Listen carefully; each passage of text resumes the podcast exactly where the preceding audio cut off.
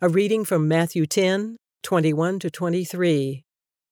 Brother will betray brother to death, and a father his child. Children will rebel against their parents and have them put to death. You will be hated by everyone because of me, but the one who stands firm in the end will be saved. When you are persecuted in one place, flee to another. Truly I tell you, you will not finish going through the towns of Israel before the Son of Man comes. So today there's over 2 billion Christians on planet Earth.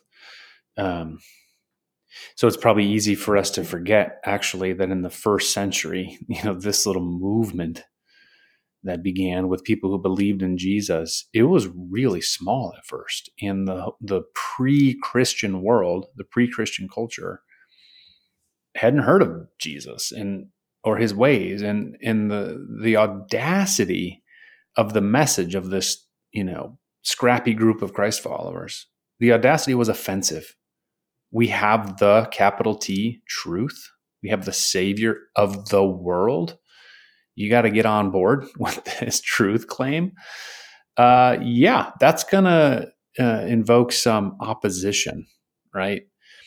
And I like Jesus' instruction here. You know, you're, you're going to be hated um, by everyone because of me, and then he gives some really practical advice about fleeing, you know, for safety. Mm-hmm. but you know, now we may be entering a post-Christian culture. Uh, certainly here in the West, Christianity is it's got a different relationship with culture than it did even a generation ago.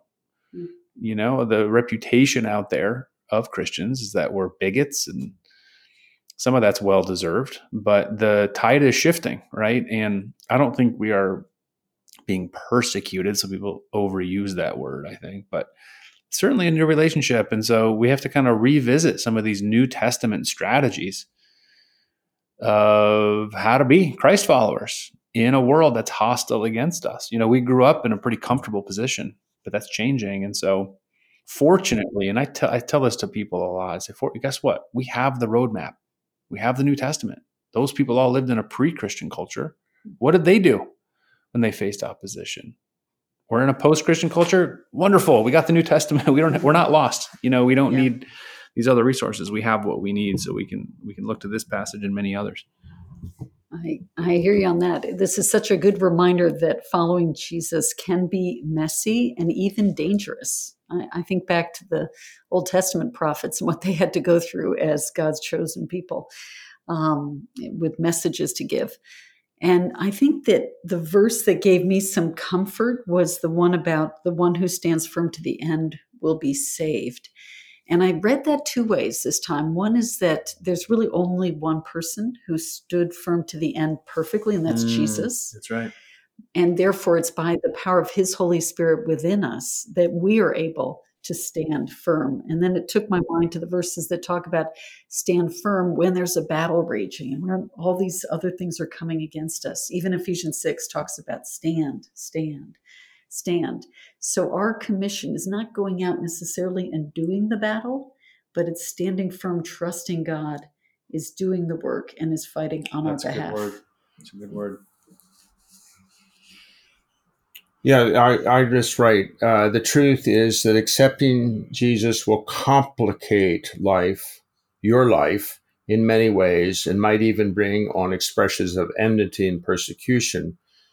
And Jesus says to his disciples, uh, he's praying for them, uh, and it's the high holy prayer that's in chapter 17 of John. I am praying for them, he says. I am not praying for the world, but for those whom you have given me, for they are yours. All mine are yours, and yours are mine, and I am glorified in them. It's a very interesting distinction being made because I sometimes think that people have the idea that uh, through human effort, we can transform the world into a Garden of Eden. And we're always surprised when that's not happening.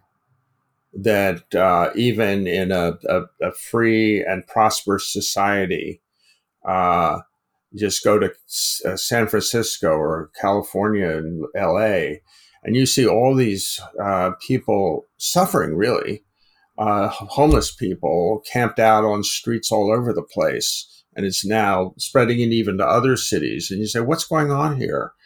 Uh, aren't we the aren't we the light of the world? No, Jesus is, and we remain sinners, and we remain and we remain indifferent to the sufferings of others. Um, when we actually discount the presence of evil in this world, uh, we are distorting the truth of uh, teaching. Um, and I think putting on the full armor of God, which we're not going to talk about in any detail, but it's a very important passage in Ephesus, uh, in uh, Ephesians, uh, is one of the things that the church should be really good at.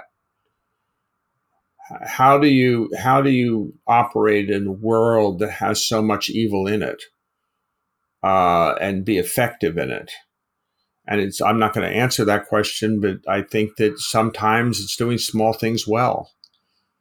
Uh, but most of all, it's the faith and the belief in Jesus Christ and why he came into this world, not to save the world, but save each one of us from our sins and open the door to the Holy Spirit and eternal life.